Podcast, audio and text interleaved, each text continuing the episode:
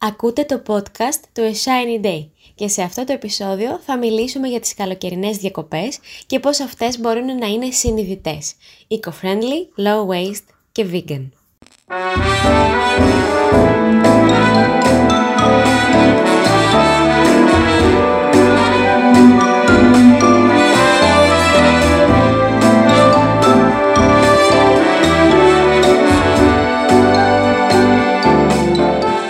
Και γιατί να μας νοιάζει να είναι οι καλοκαιρινές μας διακοπές συνειδητές και οικολογικές; Γιατί έτσι προστατεύουμε τον αέρα που αναπνέουμε, το νερό που πίνουμε, το φαγητό που τρώμε και το υπέροχο, πανέμορφο, πολύπλοκο οικοσύστημα που, μαντέψτε, περιλαμβάνει και εμάς, τους ανθρώπους. Ε, συνήθως όταν είμαστε διακοπές ή ακόμα και κάποια εκδρομή στη φύση ερχόμαστε σε επαφή με το πρόβλημα. Ε, ναι, είμαστε κοντά στη φύση και τις ομορφιές της, αλλά εκεί ακριβώς είναι που αντικρίζουμε και τις πληγές της. Έτσι δεν είναι, δηλαδή βλέπουμε σκουπιδάκια, οτιδήποτε άλλο μπορεί να, να προκαλεί μια πληγή στον πλανήτη. Η ρήπανση από τα πλαστικά είναι ένα από τα μεγαλύτερα προβλήματα που αντιμετωπίζει ο πλανήτης Γη εξαιτίας μας. Και όταν είμαστε στη θάλασσα το βλέπουμε πάρα πολύ έντονα, το παρατηρούμε. Ε, σε ποιον αρέσει να κολυμπάει ανάμεσα σε πλαστικές σακούλες, σε ποιον αρέσει να ξαπλώνει στην άμμο και να ακουμπάει κατά λάθος από τσίγαρα; Σε ποιον αρέσει να ξετρυπώνει ε, χρωματιστά καλαμάκια ανάμεσα από τα βότσαλα; Σε κανέναν πιστεύω. Εμένα όχι μόνο δεν μου αρέσει, αλλά και με νοιάζει, με αφορά αυτό το πράγμα. Και θα μου πεις τώρα τι σχέση έχουν όλα αυτά με την καθημερινότητά μου. Όταν πηγαίνω παραλία δεν αφήνω πίσω μου ίχνος πλαστικού, θα μου πεις. Και ναι, αυτό είναι πολύ πολύ σημαντικό αφού μέρος από τα σκουπίδια βρίσκονται στις παραλίες εξαιτίας κάποιων ασυνείδητων συμπολιτών μας που δεν τα μαζεύουν φεύγοντας. Ωστόσο, το μεγαλύτερο μέρος της πλαστικής ρήπανσης των ωκεανών ξεκινάει από την καθημερινότητά μας, το σπίτι, το πώς βάζουμε πλυντήριο σχετίζεται με τα μικροπλαστικά που έχουν εισχωρήσει στην τροφική αλυσίδα. Αλλά περισσότερα για αυτό το θέμα θα πούμε σε άλλο podcast αναλυτικά. Αν είστε καιρό στην παρέα του Shiny Day, ίσως να έχετε διαβάσει ένα άρθρο που είχα γράψει πριν από δύο χρόνια στο shinyday.com που λέγεται «Λιγότερα σκουπίδια στις καλοκαιρινές διακοπές». Εκεί μπορείτε να βρείτε έναν οδηγό ε, με 10 συν 1 τρόπους για να κάνουμε λιγότερα σκουπίδια στις ε, καλοκαιρινές μας διακοπές. Σε κάθε περίπτωση θα το αναλύσουμε πάρα πολύ το θέμα, θα το πιάσω από την αρχή και θα το ξεψαχνίσω τελείως για να καλύψω όλες τις ανάγκες και όλα τα ερωτήματά σας. Λοιπόν, μια πάρα πολύ σημαντική λεπτομέρεια σχετικά με τις καλοκαιρινές διακοπές και το οικολογικό μας αποτύπωμα σε αυτές είναι το, ο προορισμός, πού διαλέγουμε να πάμε και τι τύπος διακοπών είμαστε. Δηλαδή, αν τώρα ήμασταν στη Σούπερ Κατερίνα, θα σας έβαζα να κάνετε ένα quiz με τίτλο «Τι τύπος διακοπών είσαι». Άρα λοιπόν ε, τον, ε, έχει μεγάλη διαφορά το να πάμε για κάμπινγκ ή να πάμε σε ένα δωμάτιο ή να πάμε ε, μια, ένα ταξίδι με κρουαζιερόπλαιο. Παναγία μου μην το κάνετε αυτό ποτέ σας. Είναι, τα κρουαζιερόπλαια ρηπαίνουν τους ωκεανούς σε τεράστιο βαθμό. Άρα λοιπόν το που θα πάμε διακοπές ε, καθορίζει αρκετά και το τι μπορούμε να κάνουμε για να είναι αυτές οικολογικές. Ακόμα και το νησί ή το παραθαλάσσιο μέρος ή δεν ξέρω μπορεί να πηγαίνετε και στο βουνό. Άρα ο προορισμός ε, παίζει πολύ σημαντικό ρόλο. Εμείς λοιπόν φέτος διαλέξαμε να πάμε στους Λιψούς και στην Πάτμο. Ε, στην Πάτμο είχαμε πάει πριν από δύο χρόνια, πριν από δύο καλοκαίρια ε, και την αγαπήσαμε γιατί είναι ένα πάρα πολύ minimal νησί με πολύ ωραία αισθητική, είναι πολύ προσεγμένο, καθαρό και το βασικότερο είναι ότι έχει ένα εξαιρετικό vegan εστιατόριο, το Περνέρα, το οποίο ανακαλύψαμε τυχαία κάπως στην πρώτη επίσκεψή μας στο νησί πριν δύο καλοκαίρια. Και να σας πω κάτι, η ύπαρξη αυτού του vegan εστιατορίου σε αυτό το πανέμορφο νησί ήταν ένας πάρα πολύ σημαντικός λόγος για να το επιλέξουμε και στις φετινές μας διακοπές. Πήγαμε λοιπόν ε, κάποιες μέρες στους Λιψούς και μείναμε και μία εβδομάδα στην Πάτμο. Να σημειώσω εδώ ότι αν κάνετε μια πρόχειρη αναζήτηση ε, στο Google θα δείτε ότι η Λιψή είναι λέει το από τα πρώτα νησιά που είναι χωρίς πλαστικό, plastic free νησί κτλ. Ωραία, αυτό δεν ισχύει. Δηλαδή εμείς πήγαμε πάρα πολύ χαρούμενοι ότι δεν θα έχει καλαμάκια κτλ.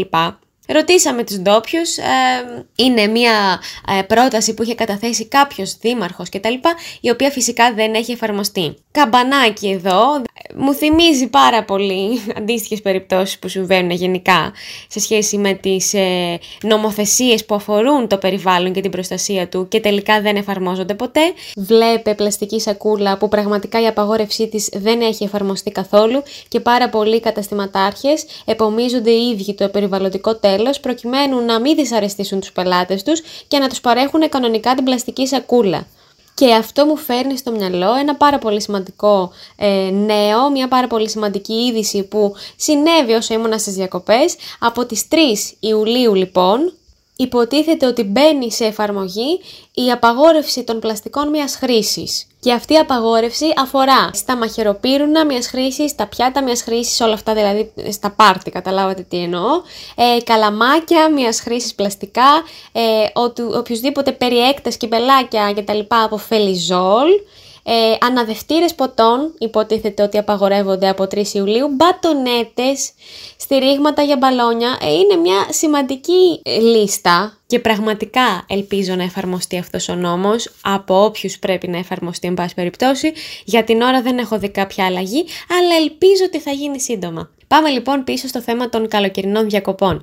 Οι καλοκαιρινές μας διακοπές στους λειψού και στην Πάτμο λοιπόν ήταν low waste και ήταν και vegan και ήταν και φανταστικές. Και τώρα θα σας τα πω όλα αναλυτικότατα, οπότε οπλιστείτε με υπομονή, γιατί τόση ώρα που ακούτε αυτό το podcast δεν έχουμε ξεκινήσει την πραγματικότητα, τώρα θα σας πω όλα τα κόλπα.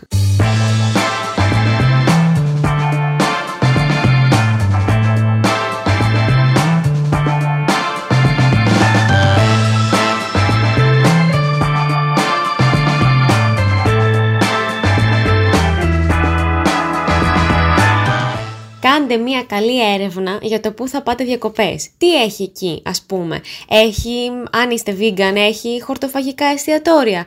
Έχει ε, κάδους ε, σκουπιδιών ή ανακύκλωσης.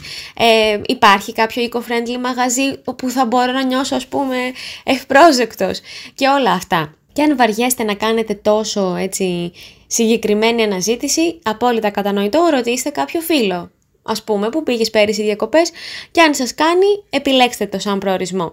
Το μόνο που θα ήθελα να σας παρακαλέσω προσωπικά είναι να μην κάνετε κρουαζιέρα. Γιατί τα κρουαζιερόπλαια είναι από τα χειρότερα ε, στοιχεία που ρηπαίνουν τον υδροφόρο ορίζοντα, τους ωκεανούς, τις θάλασσές μας δηλαδή και προκαλούν μεγάλο κακό. Σκεφτείτε ότι είναι σαν μια ολόκληρη πόλη που κινείται μέσα στο νερό. Οπότε οποιοδήποτε κάνει μπάνιο, για να σας πω ένα πολύ απλό παράδειγμα, το σαπούνι πέφτει μέσα στις, ε, στη, στη θάλασσα φυσικά. Και είμαι σίγουρη ότι οι άνθρωποι που είναι πάνω στα κουρασγερόπλια δεν χρησιμοποιούν ε, βιολογικά βιοδιασπόμενα σαπούνια, αλλά χρησιμοποιούν κάποια έτσι εμπορικά πολύ βλαβερά για το, για το νερό σαπούνια. Και να πω σε αυτό το σημείο ότι γιατί είναι αυτό κακό, γιατί τα σαπούνια του εμπορίου, τα κοινά, αποτελούνται από πάρα πάρα πολλά μικροπλαστικά, τα οποία μικροπλαστικά μπαίνουν μέσα στο, στους ωκεανούς, τα, το πλανκτόν και τα πολύ μικρά ψαράκια τα περνάνε για τροφή, τα τρώνε και έτσι μπαίνει το πλαστικό στην τροφική αλυσίδα και τελικά αν κάποιος τρώει ψάρι, ε, μπαίνει και στον ε, δικό του οργανισμό κτλ. Εκτός από το ότι δηλαδή ρηπαίνεται η θάλασσα και καταστρέφεται και ανεβαίνει η θερμοκρασία της, μπλα Υπάρχουν πάρα πολλές πληροφορίες που μπορώ να μοιραστώ μαζί σας, αλλά Μπορείτε να κάνετε κι εσείς ε, μία έρευνα στο διαδίκτυο, να διαβάσετε βιβλία. Δεν θέλω να σας ε, ε, να είναι προπαγανδιστικό αυτό το podcast. Πιο πολύ με ενδιαφέρει να σας παραθέσω κάποιες λύσεις, κάποια πράγματα που κάνω κι εγώ για να μειώνω το οικολογικό μου αποτύπωμα καθημερινά, ακόμα και στις καλοκαιρινές διακοπές.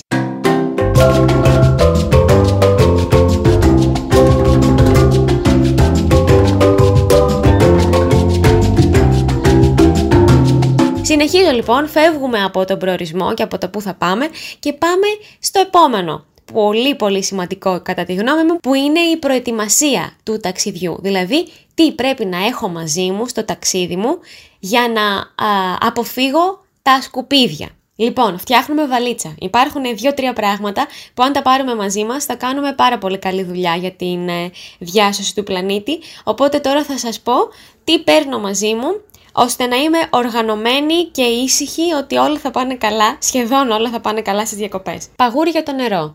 Ένα παγούρι νομίζω πλέον οφείλουμε όλοι να έχουμε στην κατοχή μας και να το χρησιμοποιούμε μάλιστα.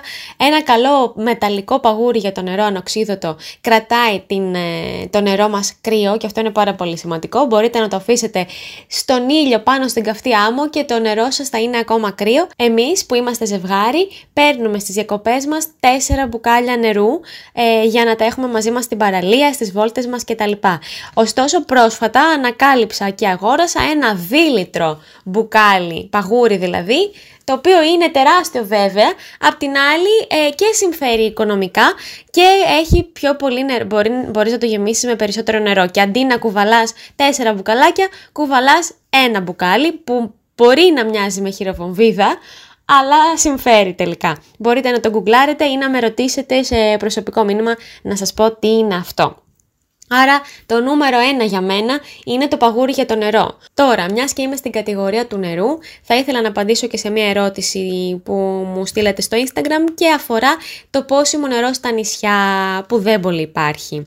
Λοιπόν, τι γίνεται τώρα με αυτές τις περιπτώσεις; Υπάρχει ένα application που λέγεται Refill και εκεί μπορείτε να βρείτε κάποια σημεία σε όλο τον κόσμο γενικά ε, ή νομίζω στην Ευρώπη, δεν είμαι σίγουρη, ε, που μπορείτε να βρείτε πόσιμο νερό. Τα νησιά γενικά δυσκολεύονται με αυτό γιατί δεν έχουν πόσιμο νερό δυστυχώς και αναγκαζόμαστε να παίρνουμε πλαστικά μπουκάλια. Ωστόσο, για παράδειγμα στην Πάτμο που ήμασταν φέτος, ε, παρόλο που δεν είχε πόσιμο νερό, το εστιατόριο που τρώγαμε καθημερινά είχε πόσιμο νερό και έτσι γεμίζαμε τα παγούρια μας καθημερινά και δεν χρειάστηκε να πάρουμε ούτε ένα πλαστικό μπουκάλι.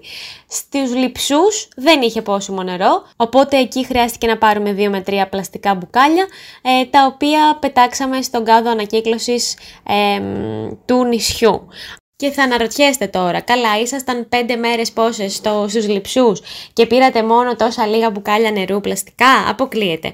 Η αλήθεια είναι πως το προσπαθούμε πάρα πολύ αυτό ε, και προσπαθούμε σε αυτές τις περιπτώσεις, όταν δηλαδή δεν υπάρχει ε, πόσιμο νερό και η μόνη λύση είναι το πλαστικό μπουκάλι, κάνουμε τα εξής κόλπα παίρνουμε μεγάλα πλαστικά μπουκάλια νερού και όχι μικρά. Αυτό το έχουμε ξαναπεί και σε άρθρα κτλ. Όταν έχουμε να επιλέξουμε ανάμεσα σε μια μικρή πλαστική συσκευασία και σε μια μεγάλη, επιλέγουμε πάντα τη μεγάλη. Γιατί η μεγάλη πλαστική συσκευασία σημαίνει λιγότερο πλαστικό. Οπότε στα νησιά, αν είστε και δεν έχει πόσιμο νερό, καλύτερα να επιλέγετε μεγάλα πλαστικά μπουκάλια νερού. Το δεύτερο κόλπο που κάνουμε είναι να προσπαθούμε να ενυδατωνόμαστε με άλλους τρόπους, δηλαδή με φρούτα που παίρνουμε χύμα ή που έχουμε μαζί μας. Αυτό φυσικά καταλαβαίνω ότι δεν είναι κάτι που μπορούμε να κάνουμε όλοι και ακούγεται λίγο ακραίο, αλλά το κάνουμε. Εντάξει, τι να σας πω, ότι δεν το κάνουμε αφού το κάνουμε. Και το τρίτο είναι ότι αν ας πούμε είμαστε σε ένα νησί που δεν έχει πόσιμο νερό, άρα πρέπει να παίρνουμε πλαστικά μπουκάλια νερού, αλλά δεν έχει και καλό σύστημα ε, διαλογής ας πούμε των απορριμμάτων, δηλαδή δεν έχει κάδους ανακύκλωσης κτλ, τότε παίρνουμε μαζί μας τα πλαστικά μπουκάλια νερού και τα μετατρέπουμε, τα μετατρέπω δηλαδή, σε βάζα ή σε οποιοδήποτε άλλο ε, διακοσμητικό αντικείμενο. Δηλαδή τα κάνω upcycle, τα επαναχρησιμοποιώ.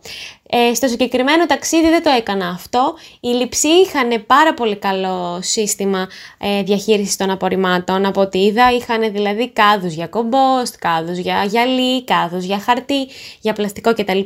Φυσικά ε, ξέρουμε όλοι ότι στην Ελλάδα δεν γίνεται πολύ καλή ανακύκλωση, ανακυκλώνεται μόνο το 17% και γενικά το έχουμε ξαναπεί ότι το καλύτερο είναι να μπορούμε να επαναχρησιμοποιούμε τα αντικείμενα ή να τα αποφεύγουμε τελείως και όχι να τα ανακυκλώνουμε για αυτόν ακριβώς το λόγο. Ωστόσο, τα τέσσερα αυτά πέντε μπουκάλια που πήραμε στους λειψούς τα διαχειριστήκαμε έτσι, δηλαδή τα πετάξαμε στον κάδο ανακύκλωσης. Πάμε τώρα σε μια πολύ μεγάλη κατηγορία και δημοφιλή που είναι τα καφεδάκια στην παραλία, έτσι! λοιπόν, αν είστε λοιπόν από αυτούς τους ανθρώπους που θέλουν να παίρνουν τον καφέ τους και να πηγαίνουν στη θάλασσα, στην παραλία, τότε τέλεια, αλλά προτείνω να έχετε μαζί σας ένα ποτήρι πολλαπλών χρήσεων και καλαμάκια πολλαπλών χρήσεων. Είναι πάρα πολύ σημαντικό γιατί ε, τα, τα ποτήρια μιας χρήσης, τα κυπελάκια από πάνω και το καλαμάκι ε, μολυ, ρηπαίνουν σε πολύ μεγάλο βαθμό ε, τον πλανήτη. Είναι δηλαδή ένα από τα μεγαλύτερα προβλήματα αυτό. Οπότε αν έχετε μαζί σας ένα ωραίο επαναχρησιμοποιούμενο ποτήρι ή ακόμα και ένα γυάλινο ποτήρι ε, που έχετε πάρει από το σπίτι σας, μια κούπα ή ακόμα και το παγούρι σας, μπορείτε να ζητήσετε στις καφετέριες στα νησιά να σας γεμίσουν εκεί, να σας βάλουν εκεί τον καφέ σας ή το χυμό σας ή οτιδήποτε. Φυσικά, λόγω COVID είναι λίγο δύσκολη αυτή η κατάσταση γιατί πολλά καφέ αρνούνται να το κάνουν. Εμείς, να σας πω την αλήθεια, δεν ε, το συνηθίζουμε αυτό, δηλαδή ε, δεν παίρνουμε καφέ, δεν πολύ πίνουμε κιόλας καφέ, αλλά δεν παίρνουμε ας πούμε καφέ στην παραλία, χυμούς κτλ. Ε, φυσικά παίρνουμε τα snacks μας και τα νερά μας, αλλά σε αυτές τις περιπτώσεις νιώθω ότι είναι πολύ καλύτερο αν θες να πας να κάτσεις κάπου να πιείς ένα ρόφημα κτλ. από το να το πάρεις στην παραλία. Αλλά αν όντως, επειδή είναι πολύ απολαυστικό για κάποιους, ε, προτείνω να έχετε μαζί σας ένα ποτήρι επαναχρησιμοποιούμενο για τον καφέ ή το χυμό σας. Και αν δεν έχετε επαναχρησιμοποιούμενο, τότε καλό είναι να πηγαίνετε να το πίνετε εκεί τον καφέ σας στις καφετέριες, να μπροστά από μια ωραία θέα για να αποφεύγετε τα σκουπίδια. Πιο συγκεκριμένα θα ήθελα να μιλήσω για τα καλαμάκια, γιατί ακόμα και αν πάτε να κάτσετε σε ένα καφέ ή ένα beach bar κτλ, ε, το, το πιθανότερο είναι ότι θα χρησιμοποιήσουν καλαμάκι πλαστικό. Εκεί έχουμε πολλές λύσεις για να το ανατρέψουμε αυτό. Η μία λύση, η πρώτη, είναι να έχουμε μαζί μας τα μεταλλικά μας ή μπαμπουδένια μας καλαμάκια, που είναι πάρα πολύ βολικά, τα παίρνουμε μία φορά ε, και δεν ξανασχολούμαστε με αυτά, τα έχουμε πάντα μαζί μας σε ένα πουγγί στην τσάντα μας, στο backpack μας και ό,τι πιο δύσκολο έχω πει σε αυτό το podcast, backpack μας. ε, τα έχουμε λοιπόν πάντα μαζί μας και ζητάμε να μας φέρουν την παραγγελία μας χωρίς καλαμάκι. Δηλαδή λέμε έναν φρέντο εσπρέσο χωρίς καλαμάκι παρακαλώ και μας το φέρουν χωρίς καλαμάκι. Επίσης, το καλό τώρα με τον COVID είναι ότι για λόγους ας πούμε ε, ασφάλειας δεν φέρουν τα καλαμάκια, δεν τα βάζουν με το ζόρι μέσα στο ρόφημά μας, στο ποτό μας. Οπότε το φέρουν σε ένα πλαστικό περιτυλιγματάκι ε, δίπλα ας πούμε από την παραγγελία μας και τότε τους λέμε ότι αυτό δεν θα το χρειαστώ, ευχαριστώ πολύ. Και χρησιμοποιούμε το δικό μας μεταλλικό καλαμάκι ή μπαμπουδένια, οτιδήποτε έχουμε, ή γυάλινο, δεν ξέρω. Ε, πολλές φορές επίσης μπορεί να μην χρειάζεται και το καλαμάκι. Ε; Δηλαδή, ο ανάμεικτος ας πούμε, ή ο φυσικός χυμός πορτοκάλι είναι πολύ απολαυστικός και χωρίς καλαμάκι. Τώρα για τον καφέ που έχει και αφρό από πάνω δεν μπορώ να σας ε, μιλήσω γιατί δεν πίνω καφέ αλλά ε, βλέπω ότι δεν είναι πάρα πολύ ευχάριστο να τον πίνεις χωρίς καλαμάκι. Εκεί λοιπόν προτείνω ένα επαναχρησιμοποιούμενο ή αν δεν σας βολεύουν τα επαναχρησιμοποιούμενα καλαμάκια που είναι ας πούμε τα μεταλλικά κτλ μπορείτε να έχετε σιταρένια που είναι όντως σιτάρι κανονικότατο, είναι πολύ λεπτό και βολεύει στον ε, φρέντο εσπρέσο ε, και επίσης αν το πετάξετε θα γίνει χώμα γιατί είναι, είναι φυτό ουσιαστικά, είναι ένα φυτό ε, και μπορεί να βιοδιασπαστεί κανονικότατα.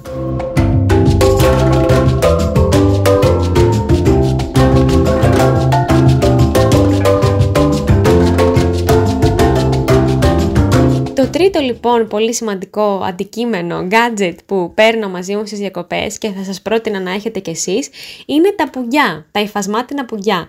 Εκεί βάζω λοιπόν τα snacks που έχουμε μαζί μας στην παραλία, ε, και αγοράζω οτιδήποτε θέλω στο νησί. Δηλαδή, όπως ψωνίζω και στην Αθήνα που μένω ε, από τη Λαϊκή ή από το φούρνο, το ίδιο κάνω και στο νησί. Δηλαδή, το ψωμί, αν θέλω να πάρω ψωμί στο νησί που είμαι, το παίρνω στο πουγγί ή τα snacks, κρυτσίνια κτλ. Τα παίρνω στο πουγγί μου και μου είναι αρκετά σημαντικό, ας πούμε, αυτό το αντικείμενο να το έχω μαζί. Και έχω πάντα στην τσάντα μου ε, τρία-τέσσερα πουγγάκια. Τώρα, αν δεν έχουμε πουγγιά, μαζί μας και δεν προλαβαίνουμε να πάρουμε πριν τις διακοπές μας, απόλυτα κατανοητό, αλλά τουλάχιστον μπορούμε να αγοράζουμε οποιοδήποτε προϊόν στο νησί σε χάρτινα. Όχι ότι η παραγωγή των χάρτινων ε, ε, συσκευασιών γίνεται με καλύτερο τρόπο, αλλά τουλάχιστον αυτό το, αυτή η συσκευασία, αυτό το, το χάρτινο σοκουλάκι δεν θα μείνει στον πλανήτη 600 χρόνια ας πούμε. Ε, άρα λοιπόν για μένα τα τρία πιο σημαντικά πράγματα που βάζω πάντα στη βαλίτσα μου πριν τις διακοπές είναι το παγούρι του νερού, τα παγούρια δηλαδή, ε, καλαμάκια πολλαπλών χρήσεων ή ένα ποτηράκι για τον καφέ, ε, υφασμάτινα πουγκιά, Με αυτά τα τρία αντικείμενα, ας πούμε, θα γλιτώνουμε ένα πολύ μεγάλο μέρος των σκουπιδιών που θα κάνουμε στις ε, καλοκαιρινές μας διακοπές. Υπάρχουν και άλλα μικρά γκατζετάκια που μπορούμε να έχουμε μαζί μας, αλλά για την ώρα ας ε, κρατήσουμε αυτά που είναι και τα πιο σημαντικά, είναι το top 3. Δεν φεύγω όμως από την κατηγορία βαλίτσα ακόμα, γιατί έχω αρκετά να μοιραστώ μαζί σας. η επόμενη κατηγορία είναι τα μπανιερά. Τα ξέρετε τα μπανιερά. Αυτά δηλαδή που παίρνουμε μαζί μας για να πλενόμαστε και να είμαστε καθαροί κτλ. Ε, σαπούνια, οδοντόπαστες, αποσμητικά, αντιλιακά κτλ. Θα προσπαθήσω σε αυτή την κατηγορία να μην μακρηγορήσω, γιατί το πώς κάνουμε μπάνιο είναι ένα τεράστιο θέμα από μόνο του. Θα σταθώ στα πιο σημαντικά σημεία, κρατήστε τα αγαπημένα σας και προσπαθήστε να τα εφαρμόσετε. Και εννοείται ότι αν θέλετε περισσότερες λεπτομέρειες για το οτιδήποτε, μπορείτε είτε να μου στείλετε προσωπικό μήνυμα, είτε να διαβάσετε τα σχετικά άρθρα που υπάρχουν στο shinyday.com και υπάρχουν πολλά.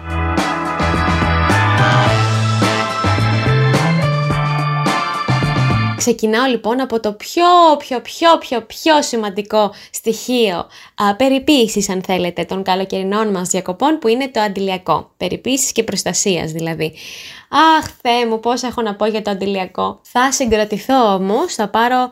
Έχω ήδη πάρει δηλαδή, έχω ε, γράψει και σβήσει πολλές φορές αυτό το σημείο του podcast ε, γιατί συγχύζομαι αλλά παίρνω βαθιές αναπνές για να πω ότι καλό είναι όταν πηγαίνουμε στη θάλασσα να μην βάζουμε αντιλιακό δύο λεπτά πριν βουτήξουμε στο νερό γιατί και με αυτόν τον τρόπο δεν κάνει δουλειά το αντιλιακό, ε, φεύγει και ρηπαίνουμε τη θάλασσα ανεπανόρθωτα.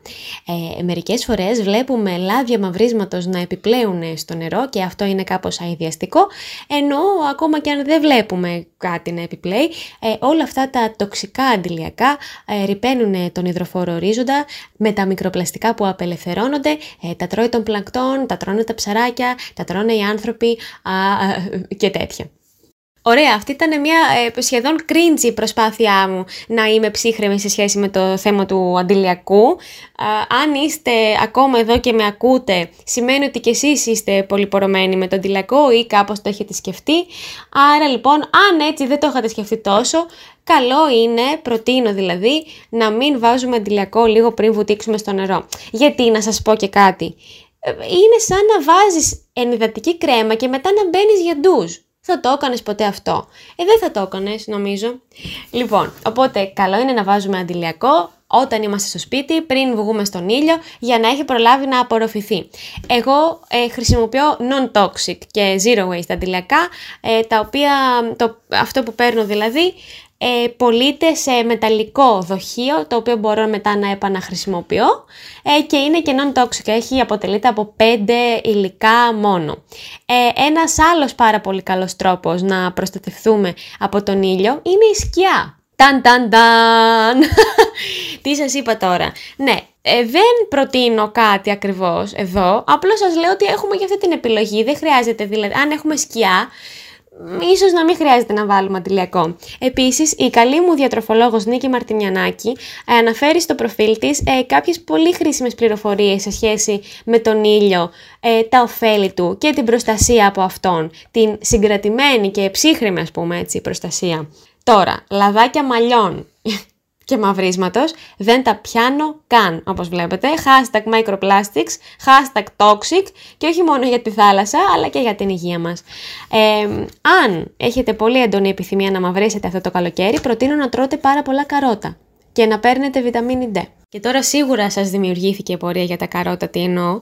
Ε, δεν μπορώ να σας το εξηγήσω επιστημονικά γιατί δεν είμαι επιστήμονας, θα σας το εξηγήσω ε, από την εμπειρία μου ότι εγώ γενικά όταν μαυρίζω ε, γίνομαι κάπως πιο πορτοκαλί.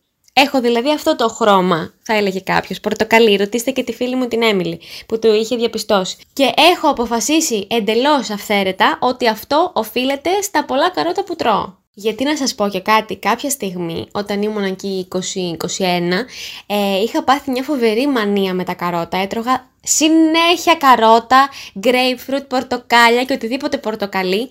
Και είχα πάθει νομίζω κάτι που λέγεται καροτινεμία. Και αν δεν λέγεται έτσι είχα γίνει πορτοκαλί τέλος πάντων. Ε, αλλά σε ακραίο βαθμό. Δηλαδή στις φωτογραφίες ήταν, ήμουν τρομακτική γιατί ήμουν πορτοκαλί. Πραγματικά ήταν σαν να με είχε ζωγραφίσει. Εντάξει, αυτό ήταν πολύ υπερβολικό τώρα που είπα, αλλά ήθελα να βάλω λίγο τη σάλτσα μου. Προχωράω μετά από αυτό το πολύ ευχάριστο διάλειμμα στο επόμενο σημαντικό στοιχείο των μπανιερών που είναι τα σαπούνια και όλα αυτά που μας κρατάνε καθαρούς. Ε, στις καλοκαιρινές μου διακοπές χρησιμοποιώ τα μπανιερά που χρησιμοποιώ όλο το χρόνο, δηλαδή σαπούνια σε μπάρες για μαλλιά και σώμα, μη τοξικό αποσμητικό σε μορφή κρέμας που πωλείται σε μεταλλική συσκευασία, μη τοξική οδοντόπαστα που πωλείται σε γυάλινο βαζάκι, βιοδιασπόμενες οδοντόβουρτσες, φυτικά έλα για την ενυδάτωση του δερματός μου κτλ. Οπότε ακριβώς αυτά παίρνω και στις διακοπές μου και δεν αλλάζει κάτι σε σχέση με αυτό. Ε, αυτά λοιπόν, αν δεν τα χρησιμοποιείτε για παράδειγμα στην καθημερινότητά σας, σκεφτείτε να τα χρησιμοποιήσετε στις διακοπές σας. Γιατί αν κάνετε κάμπινγκ, είναι πολύ σημαντικό τα νερά που καταλήγουν στα χώματα ή στη θάλασσα κατευθείαν να είναι μη τοξικά, να είναι δηλαδή οργανικά. Έτσι, το νερό που καταλήγει ας πούμε στα δεντράκια γύρω γύρω από τη σκηνή σας ε, θα τα ενυδατώσει κιόλας, μπορεί να, να λειτουργήσει και ως κομπόστ κτλ. Ή αν θα καταλήξουν αυτά τα νερά στη θάλασσα δεν θα τη μολύνουν. Και αν ψάξετε λίγο θα βρείτε ότι υπάρχει και ειδικό σαπούνι ε, για θαλασσινό νερό σε περίπτωση που κάνετε δηλαδή ελεύθερο κάμπινγκ ε, υπάρχει ειδικό σαπούνι που αφρίζει με το θαλασσινό νερό. Και αν ταξιδεύετε με ιστιοπλοϊκό, τέλειο, αλλά θερμή παράκληση να χρησιμοποιείτε αυτού του είδους τα σαπούνια, δηλαδή να είναι οργανικά και μη τοξικά, γιατί το ντους που μπορεί να κάνετε στο ιστιοπλοϊκό, ε, οι σαπουνάδες και τα νερά καταλήγουν κατευθείαν στη θάλασσα και αυτό προκαλεί μεγάλο πρόβλημα φυσικά. Πόσες φορές ε, δηλαδή δεν έχουμε κάτσει σε μια παραλία και ξαφνικά το κύμα μας φέρνει κάτι σαπουνάδες βρώμικες κτλ. Αυτό ε, πολλές φορές οφείλεται στα ιστιοπλοϊκά και στα κουρασγερόπλαια φυσικά. Οπότε καλό είναι όταν είμαστε στο νερό, στη θάλασσα, στις διακοπές να, και έχουμε τόσο άμεση επαφή με τη φύση να χρησιμοποιούμε τέτοιου είδους σαπούνια, οργανικά. Αν κάνετε μια βόλτα στο shinyday.com θα βρείτε σχετικά άρθρα που θα σας βοηθήσουν να ανακαλύψετε τα σαπούνια αυτά που σας λέω και να τα βάλετε στην καθημερινότητά σας, αν δεν τα έχετε βάλει ήδη. Και να πω και ένα έξτρα tip για όσους ταξιδεύετε με αεροπλάνο, ότι αν εξαιρέσεις τα φυτικά έλαια που σας είπα, κανένα από τα παραπάνω προϊόντα δεν είναι υγρό. Άρα δεν υπάρχει περιορισμός για τη χειραποσκευή. Παίρνεις όλα σου τα μπανιερά κανονικότατα και αποφεύγεις έτσι τα μικρούλικα πλαστικά βουκαλάκια.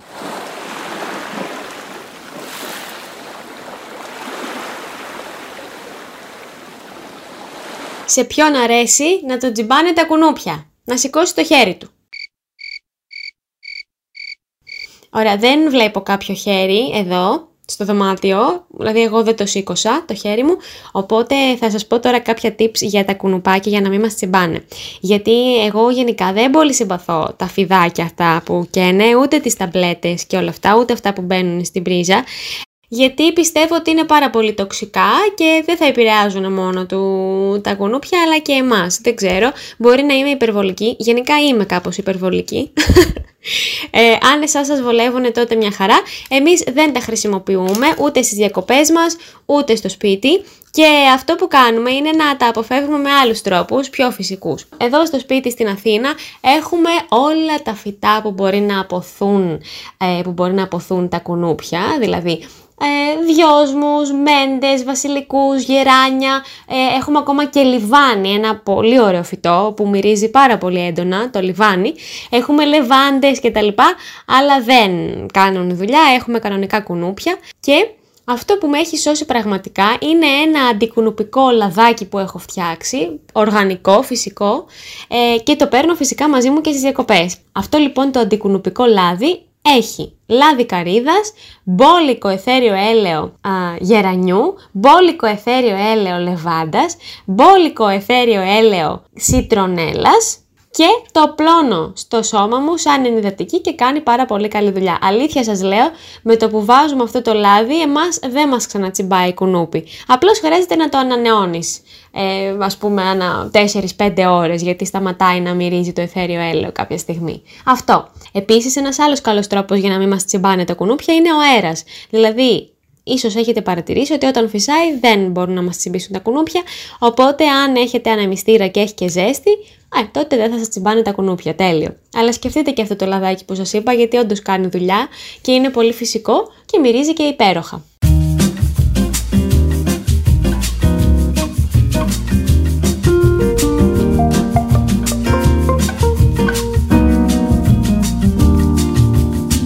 Τα καταφέρατε και φτάσατε μέχρι εδώ και μπράβο σας γιατί με αυταπάρνηση έχετε ακούσει όλα όσα είχα να σας πω μέχρι τώρα, γιατί έχω κι άλλα να σας πω. Αλλά έχουμε πει ήδη για το μπουκάλι του νερού, για το παγούρι, για το αντιλιακό, για τα πουγκιά, για τα καλαμάκια τα επαναχρησιμοποιούμενα. Έχουμε πει για τα σαπούνια, τις μπάρες κτλ. Και πριν συνεχίσω σε ακόμα πιο ανατριχιαστικές λεπτομέρειες, ήθελα να σας πω να σας ρωτήσω μάλλον αν όλα αυτά σας ακούγονται πολύ σαρωτικά. Δηλαδή πολύ ότι είναι πάρα πολλά και δεν μπορώ να τα κάνω. Και τι θα σκέφτομαι στις διακοπές μου όλες αυτές τις λεπτομέρειες να προσέχω. Ε, δεν ξέρω σε τι φάση είστε και ε, πού βρίσκεστε σε σχέση με τη φύση ας πούμε και το, τη φροντίδα του πλανήτη, αλλά για μένα αυτό δεν είναι αγχωτικό, δεν είναι μια ε, συνήθεια που προκύπτει από υποχρέωση. Δεν σκέφτομαι ότι πρέπει να κάνω αυτό. Είναι μια συνήθεια, ένας τρόπος ζωής που προκύπτει από την αγάπη. Επειδή αγαπώ τη φύση, για μένα είναι κάπως φυσικό επόμενο το να τη φροντίζω. Όσο έρχομαι σε επαφή με τη φύση, όλο και πιο πολύ την αγαπώ και όσο πιο πολύ την αγαπώ, τόσο πιο πολύ θέλω να τη φροντίζω. Όσο πιο πολύ βλέπω την ομορφιά της, τόσο πιο πολύ θέλω να την προστατεύω αυτή την ομορφιά. Άρα το να σκέφτομαι ότι έχω μαζί μου το παγούρι μου δεν, ή και όλα αυτά που σκέφτομαι καθημερινά, για μένα δεν είναι, μια, ε, δεν είναι καθόλου μια αγχωτική διαδικασία. Δεν είναι κάτι που με αγχώνει όλο αυτό ή που με πιέζει. Το αντίθετο. Είναι κάτι το οποίο θέλει στην αρχή, αν είστε τώρα δηλαδή καινούργοι, είναι κάτι το οποίο στην αρχή θέλει μία μικρή οργάνωση και μετά, επειδή βλέπεις το καλό που προκύπτει από αυτό, είναι κάτι που βγαίνει τελείως οργανικά. Η αγάπη λοιπόν για το περιβάλλον δεν έχει καμία σχέση με την υποχρέωση και τον καταναγκασμό. Αυτό ήθελα να μοιραστώ μαζί σας για να σας δώσω και λίγο δύναμη να συνεχίσετε να ακούτε αυτό το podcast γιατί έχω να μοιραστώ ακόμα περισσότερα μαζί σας. Λοιπόν, οι καλοκαιρινές διακοπές δεν είναι παρά ε, μία καθημερινότητα κοντά στη φύση, έτσι δεν είναι; Ε, οπότε κάποια από αυτά που θα πω μπορεί να σας εμπνεύσουν και για την καθημερινότητά σας, όχι μόνο για τις καλοκαιρινές σας διακοπές. Και περνάω με αυτόν τον τρόπο στην επόμενη υποκατηγορία αυτού του podcast που είναι οι φυσικοί πόροι, δηλαδή το ρεύμα, το νερό κτλ. Τα περισσότερα νησιά, αν όχι όλα, έχουν πολύ μεγάλο πρόβλημα με το πόσιμο νερό και με το νερό γενικά, με το γλυκό νερό. Οπότε είναι πολύ σημαντικό να είμαστε προσεκτικοί με την χρήση του. Για παράδειγμα, ε, καλό είναι αυτό βέβαια ξαναλέω, το τονίζω, ότι δεν αφορά μόνο στις καλοκαιρινές μας διακοπές, αλλά και στην καθημερινότητά μας, στον τόπο διαμονής μας. Είναι λοιπόν αρκετά σημαντικό να προσέχουμε πώς κάνουμε μπάνιο και να μην σπαταλάμε πάρα πολύ νερό. Ε, στις ε, καλοκαιρινές διακοπές ειδικά, που κάνουμε ένα ντουζ το απόγευμα και το επόμενο πρωί θα ξαναβουτήξουμε στη θάλασσα, θεωρώ πως ίσως να μην είναι τόσο σημαντικό να κάνουμε ας πούμε τρεις φορές τα μαλλιά μας, να τα πλύνουμε, να τα λούσουμε, αφού την επόμενη μέρα θα είμαστε πάλι στο θαλασσινό νερό. Το ίδιο ε, ισχύει φυσικά και για το πλήσιμο των δοντιών ή των χεριών ή του προσώπου μας. Όσο δεν πλενόμαστε με το ίδιο το νερό, καλό είναι να μην τρέχει η βρύση ας πούμε και σπαταλάμε το νερό. Γιατί αν νιώθετε ότι το γλυκό νερό και το πόσιμο νερό δεν τελειώνουν ποτέ, α, δυστυχώς δεν είναι έτσι. Γιατί ε, σκεφτείτε ότι αν όλο το νερό του πλανήτη χωρούσε σε ένα ε, ας πούμε βάζο των 500 ml, το πόσιμο νερό είναι μόνο ένα κουταλάκι του γλυκού. Καταλαβαίνετε την αναλογία. Άρα λοιπόν έχοντας αυτό στο μυαλό μας ότι είναι λίγο αυτό το νερό, μπορούμε πολύ πιο εύκολα να το φροντίζουμε, δηλαδή να μην το σπαταλάμε. Να σας πω και για το ρεύμα ότι ισχύει το ίδιο και ότι ε, έρχεται και αυτό από φυσικούς πόρους που σιγά σιγά εξαντλούνται και αυτοί με τη σειρά τους, άρα είναι πολύ σημαντικό ε, να είμαστε προσεκτικοί και με το ρεύμα. Μπορούμε λοιπόν να κάνουμε διάφορα πράγματα για να μην σπαταλάμε το ρεύμα και στις καλοκαιρινές μας διακοπές.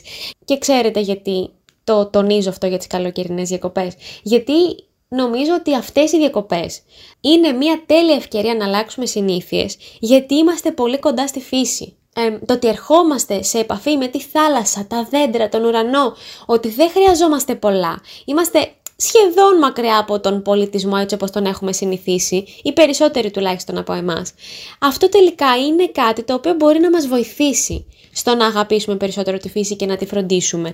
Δηλαδή το ότι ε, είμαστε σε καλοκαιρινές εκοπές σημαίνει και περισσότερο μινιμαλισμό. Δηλαδή, δεν μας νοιάζει να στεγνώσουμε τα μαλλιά μας με σεσουάρ, είναι και καλοκαίρι. Και δεν μας νοιάζει κιόλας επειδή μας έχει ανανεώσει τόσο πολύ η ξεκούραση και η θάλασσα, που όλα είναι πολύ καλύτερα. Άρα εκεί ακριβώς είναι μια καλή στιγμή να αλλάξουμε κάποιες συνήθειες. Ε, δεν ξέρω αν έβγαλε νόημα αυτό που είπα. Στο μυαλό μου βγάζει απόλυτο νόημα. Ελπίζω να καταλάβετε κι εσείς τι θέλω να πω.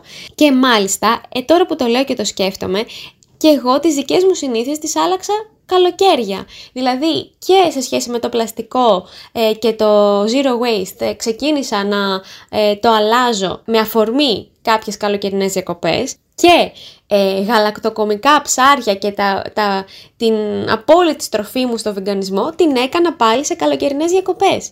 Δεν νομίζω ότι είναι τελείως τυχαίο. Αν το σκεφτούμε, είμαι σίγουρη ότι θα βρούμε ε, λόγους για τους οποίους συμβαίνει αυτό το πράγμα και νομίζω ότι είναι όντως η επαφή μας με τη φύση και το γεγονός το ότι χαλαρώνουμε και κάπως επαναπροσδιορίζουμε τις ανάγκες μας. Δεν ξέρω αν συμφωνείτε.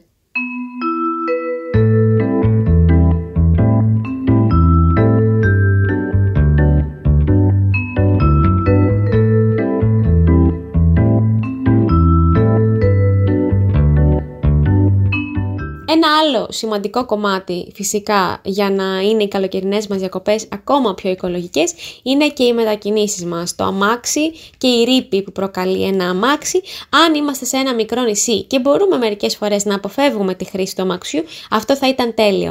Αν είμαστε σε νησί που μπορούμε ε, να νοικιάσουμε ποδήλατο, ακόμα καλύτερα γιατί αυτό είναι κάτι το ιδανικό. Και όλα αυτά, ε, δηλαδή η διαχείριση των απορριμμάτων μας, η αποφυγή της δημιουργίας απορριμμάτων.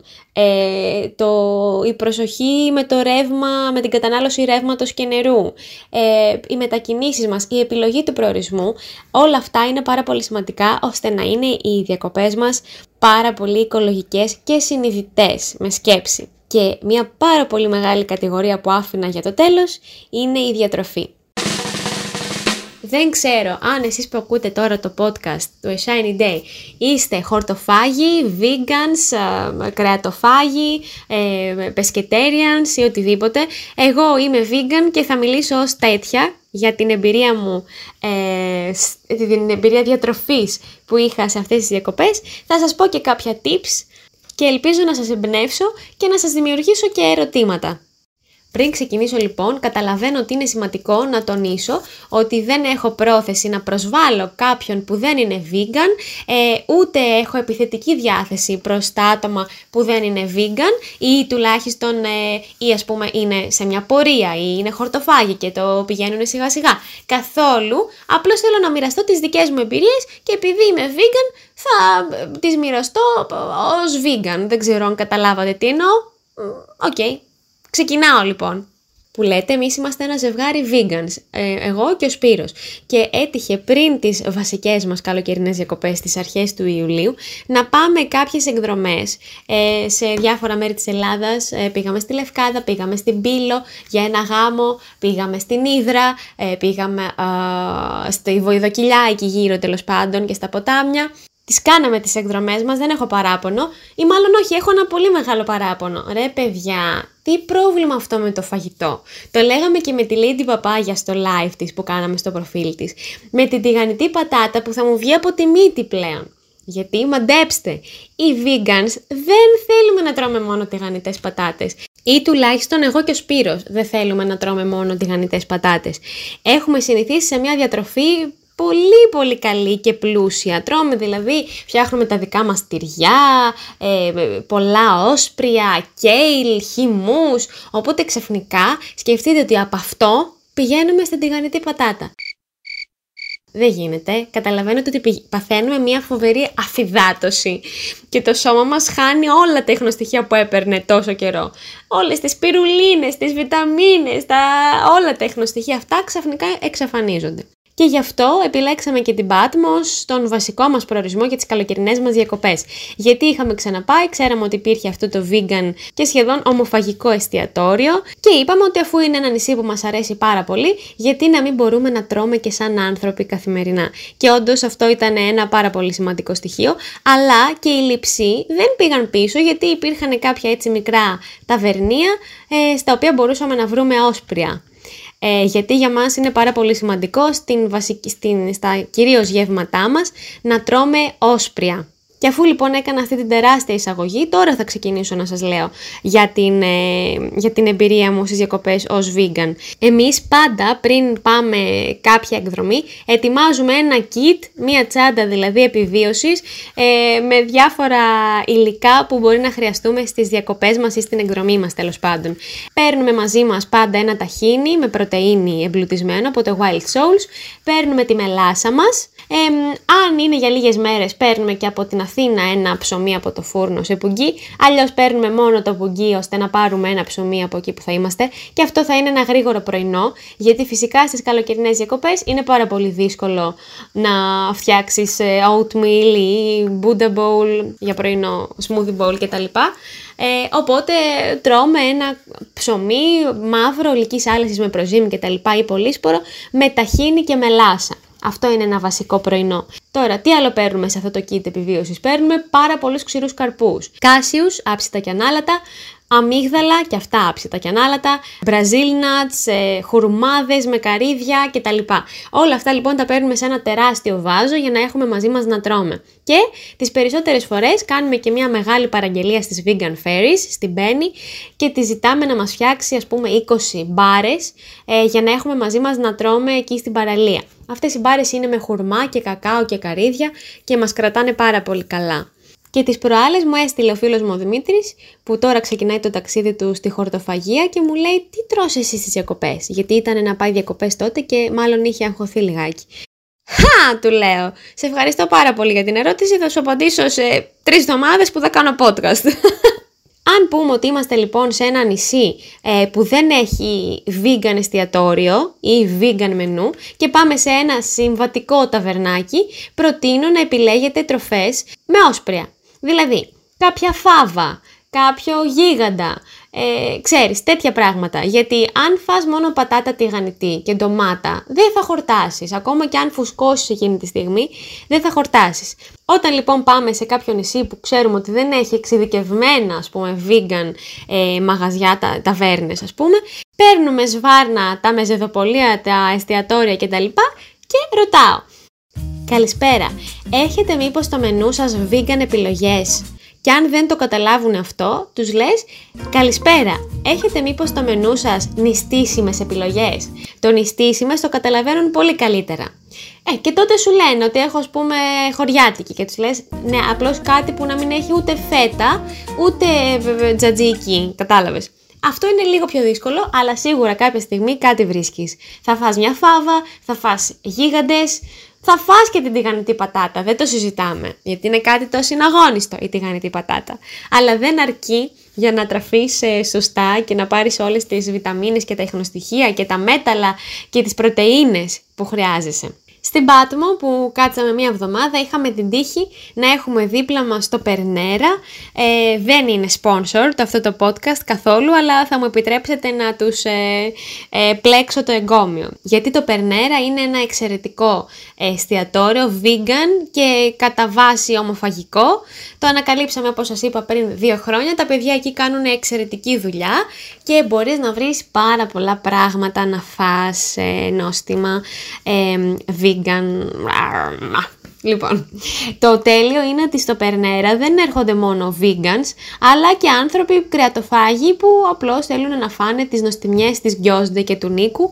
Εκεί είχαμε τη χαρά να τρώμε τόφου, τέμπε, σαλάτες με κοινόα, σαλάτες με κέιλ, ε, υπέροχα σμούδις, χυμούς, αντιοξυδοτικούς. Γενικά ήταν υπέροχο αυτό γιατί μπορούσαμε να τρώμε σχεδόν ό,τι τρώμε στην Αθήνα ε, σε πάρα πολύ καλή ποιότητα.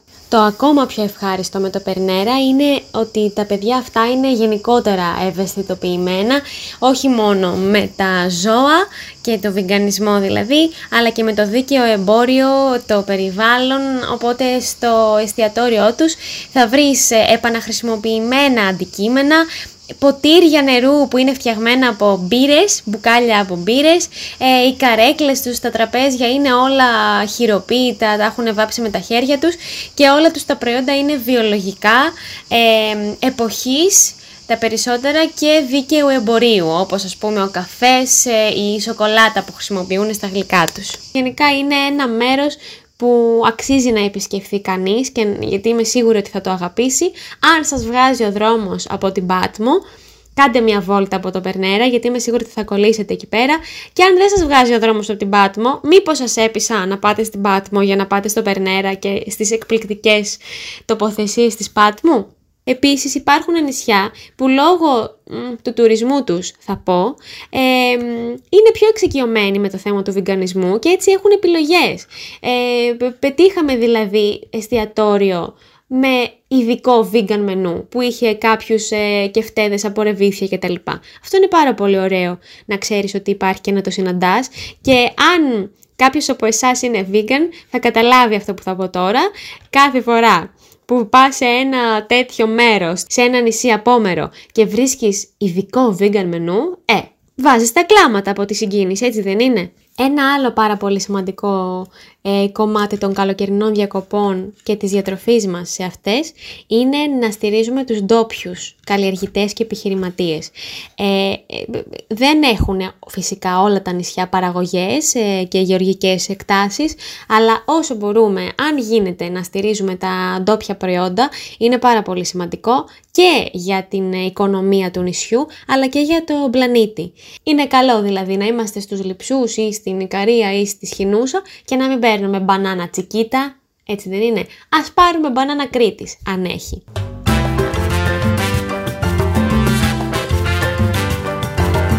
Μπορώ να πω μια πάρα πολύ αστεία, ε, ε, ε, τραγελαφική ιστορία που μου συνέβη στην Πάτμο ε, η οποία εκείνη τη στιγμή δεν μου φανόταν καθόλου αστεία, ζούσα ένα μεγάλο δράμα. Τώρα, όσο την επεξεργάζομαι, θεωρώ ότι είχε και ένα κομικό στοιχείο, αν και ο φίλος μου Οδυσσέας μου λέει ότι όλα τα κάπως τραγικά συμβάντα της ζωής μας είναι και κάπως κομικά αν το σκεφτείς. Ε, και χωρίς να κάνω άλλο πρόλογο, ξεκινάω. Ε, υπενθυμίζω ότι είμαι πάρα πολύ ευαίσθητη και ειδικά στα θέματα που αφορούν ε, τον πλανήτη, τα ζώα, τη φύση ε, και οποιονδήποτε βρίσκεται σε δύσκολη κατάσταση. Γενικά είμαι πολύ ευαίσθητη με αυτά. Είμαστε λοιπόν στην Πάτμο, σε μια πάρα πολύ ωραία παραλία. Δεν θυμάμαι το όνομά της, το έχω αυτό το κακό. Ε, και έτσι όπως είμαστε ήσυχοι και ωραίοι, έρχονται και κάθονται δίπλα μας εννοείται ε, δύο Ιταλοί. Πολύ ήσυχοι κι αυτοί, μια χαρά. Μετά από λίγο έρχονται κάτι φίλοι τους, ε, αυτή δεν ήταν τόσο ήσυχη, τέλος πάντων δεν έχει αυτό σημασία.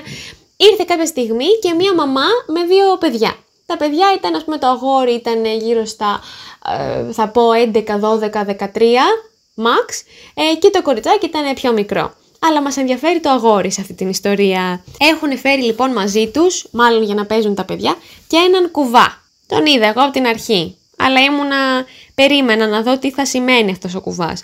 Κάποια στιγμή λοιπόν το αγόρι αφού έκανε το μπάνιο του, έκανε το τάδε, του βαρέθηκε κτλ.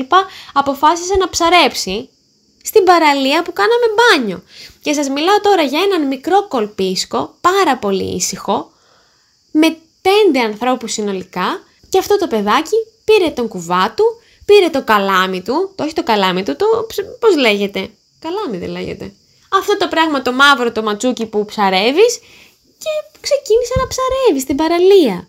Τέλος πάντων, εμένα άρχισε να με συγχύζει αυτό, γιατί πρώτον δεν θεωρούσα ότι είναι ευγενικό σε μια παραλία με λουόμενους να ψαρεύεις, ξέρεις, κάπως κάτι δεν μου κόλλαγε, ε, και δεύτερον για προσωπικούς λόγους ευαισθησίας, δηλαδή ένιωθα ότι εντάξει τώρα τι θα ψαρέψει και τα λοιπά. Ε, δεν, δεν μου άρεσε καθόλου η σκέψη. Κάποια στιγμή λοιπόν ε, κατάλαβα ότι είχε πιάσει τρία-τέσσερα ψαράκια και τα είχε βάλει στον κουβά.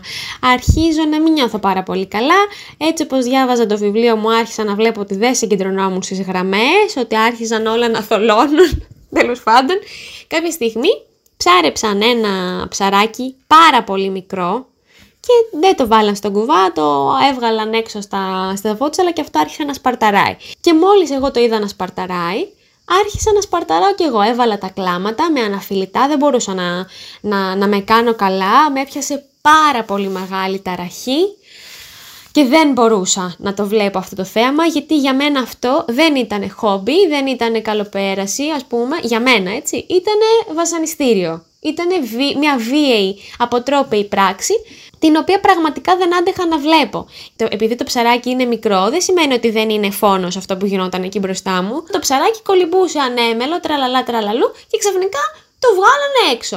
Το πνίξανε. Δεν άντεξα λοιπόν καθόλου να συγκρατηθώ και να διαφορήσω γι' αυτό και πλησίασα τη μητέρα του αγοριού και της λέω σε άπτες στα αγγλικά «Συγγνώμη» της λέω, αυτό το ψάρι θα το φάτε. Και μου λέει «Ε, ναι, ναι, ναι». Λέω δηλαδή ψαρεύετε έτσι μικρά ψαράκια και τα τρώτε. Ε, τέλος πάντων μου είπε ναι μην ανησυχείς δεν το κάνουμε για πλάκα.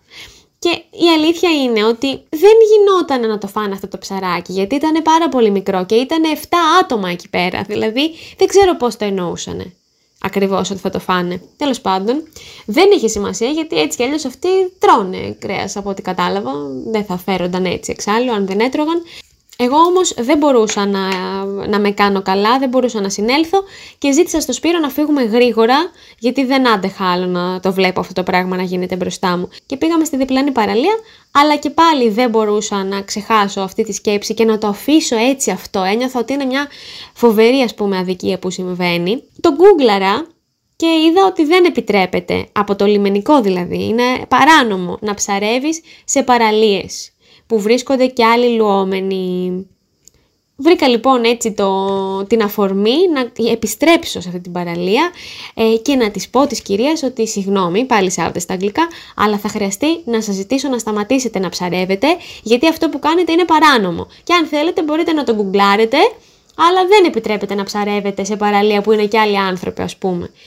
Έτυχε λοιπόν να πέσω σε μια πάρα πολύ ευγενική καλή κυρία και μου λέει, οκ μου λέει, απλώς θα ήθελα να σε ρωτήσω, αυτό μου το λες για ηθικούς λόγους ή όντως για νομικούς; Και της λέω, κοιτάξτε, εγώ το λέω για ηθικούς λόγους, αλλά αυτό δεν είναι κάτι που θα έπρεπε να σας αφορά, γιατί δεν, εντάξει, εγώ είμαι vegan, της λέω, αλλά αυτό δεν είναι κάτι δικό σας, αλλά εγώ σας το αναφέρω, σας αναφέρω το νομικό ζήτημα, ότι δεν επιτρέπεται να το κάνετε, είναι παράνομο.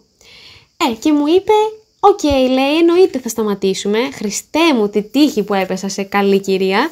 Εννοείται ότι θα σταματήσουμε, γιατί βλέπω ότι είσαι πάρα πολύ στεναχωρημένη. Και μου λέει αυτό. And I see you're very sad. Και εγώ λοιπόν, παιδιά, εκεί ξαναβάζω τα κλάματα. Και της λέω, Yes, yes, I'm very sad. Και φεύγω. Αυτό έγινε λοιπόν. Ε, ήταν μια έντονη στιγμή για μένα τώρα που το σκέφτομαι, ειδικά αυτό το τελείωμα, το I'm very very sad, ε, μου φαίνεται ότι ήταν και κάπως αστείο το ότι πήγα στους ανθρώπους και τους είπα να σταματήσουν, αλλά να σας πω κάτι, με αυτόν τον τρόπο έσωσα κάποια ψαράκια, γιατί αυτοί αν συνεχίζανε θα βγάζανε και άλλα ψαράκια. Ε, και θα τα σκοτώναν έτσι σχεδόν άδικα, ε, την επόμενη μέρα που βρεθήκαμε και οι δύο οικογένειες ας πούμε πάλι στην παραλία, αυτοί δεν φέρανε να ψαρέψουν, φέρανε άλλα παιχνίδια να παίξουν και αυτό θεώρησα ότι ήταν μια πολύ πολύ μικρή νίκη. Και τώρα θα σκέφτεστε εσείς και που δεν τα ψαρέψανε αυτά, δεν θα φάγανε δηλαδή το βράδυ ψάρι στην ταβέρνα που θα πήγανε. Εννοείται ότι θα φάγανε, αλλά αυτά τα ψάρια πραγματικά ένιωσα ότι τα έβγαλαν άδικα από το νερό. Εγώ μπορεί να πιστεύω ότι άδικο είναι και να το φας, αλλά okay, καταλαβαίνω ότι κάποιος τρώει ψάρια. Αλλά το να βγάλεις αυτό το ψάρι που είχε μήκος 8 εκατοστά και πλάτος 2,5 εκατοστά για να το φας, νομίζω ήταν απλώς παιχνίδι, να σας πω την αλήθεια.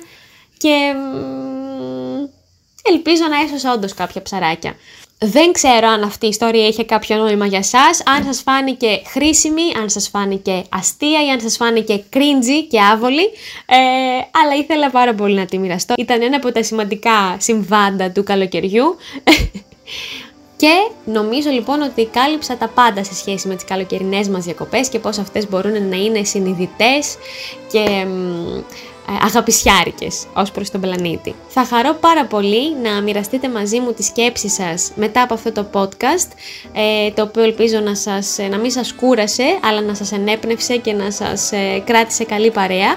Και επίσης θα χαρώ πάρα πολύ να μου κάνετε οποιοδήποτε σχόλιο σε σχέση με τα podcast, αν θα θέλατε κάτι να αλλάζαμε, αν θα θέλατε κάτι να προσθέταμε ή να αφαιρούσαμε. Εγώ κάνω το καλύτερο δυνατό ε, και ελπίζω να τα πούμε σύντομα και όχι πάλι μετά από 5 μήνες. Σας χαιρετώ και εύχομαι ένα πολύ πολύ όμορφο υπόλοιπο καλοκαιριού. Να προσέχετε. Καλή συνέχεια.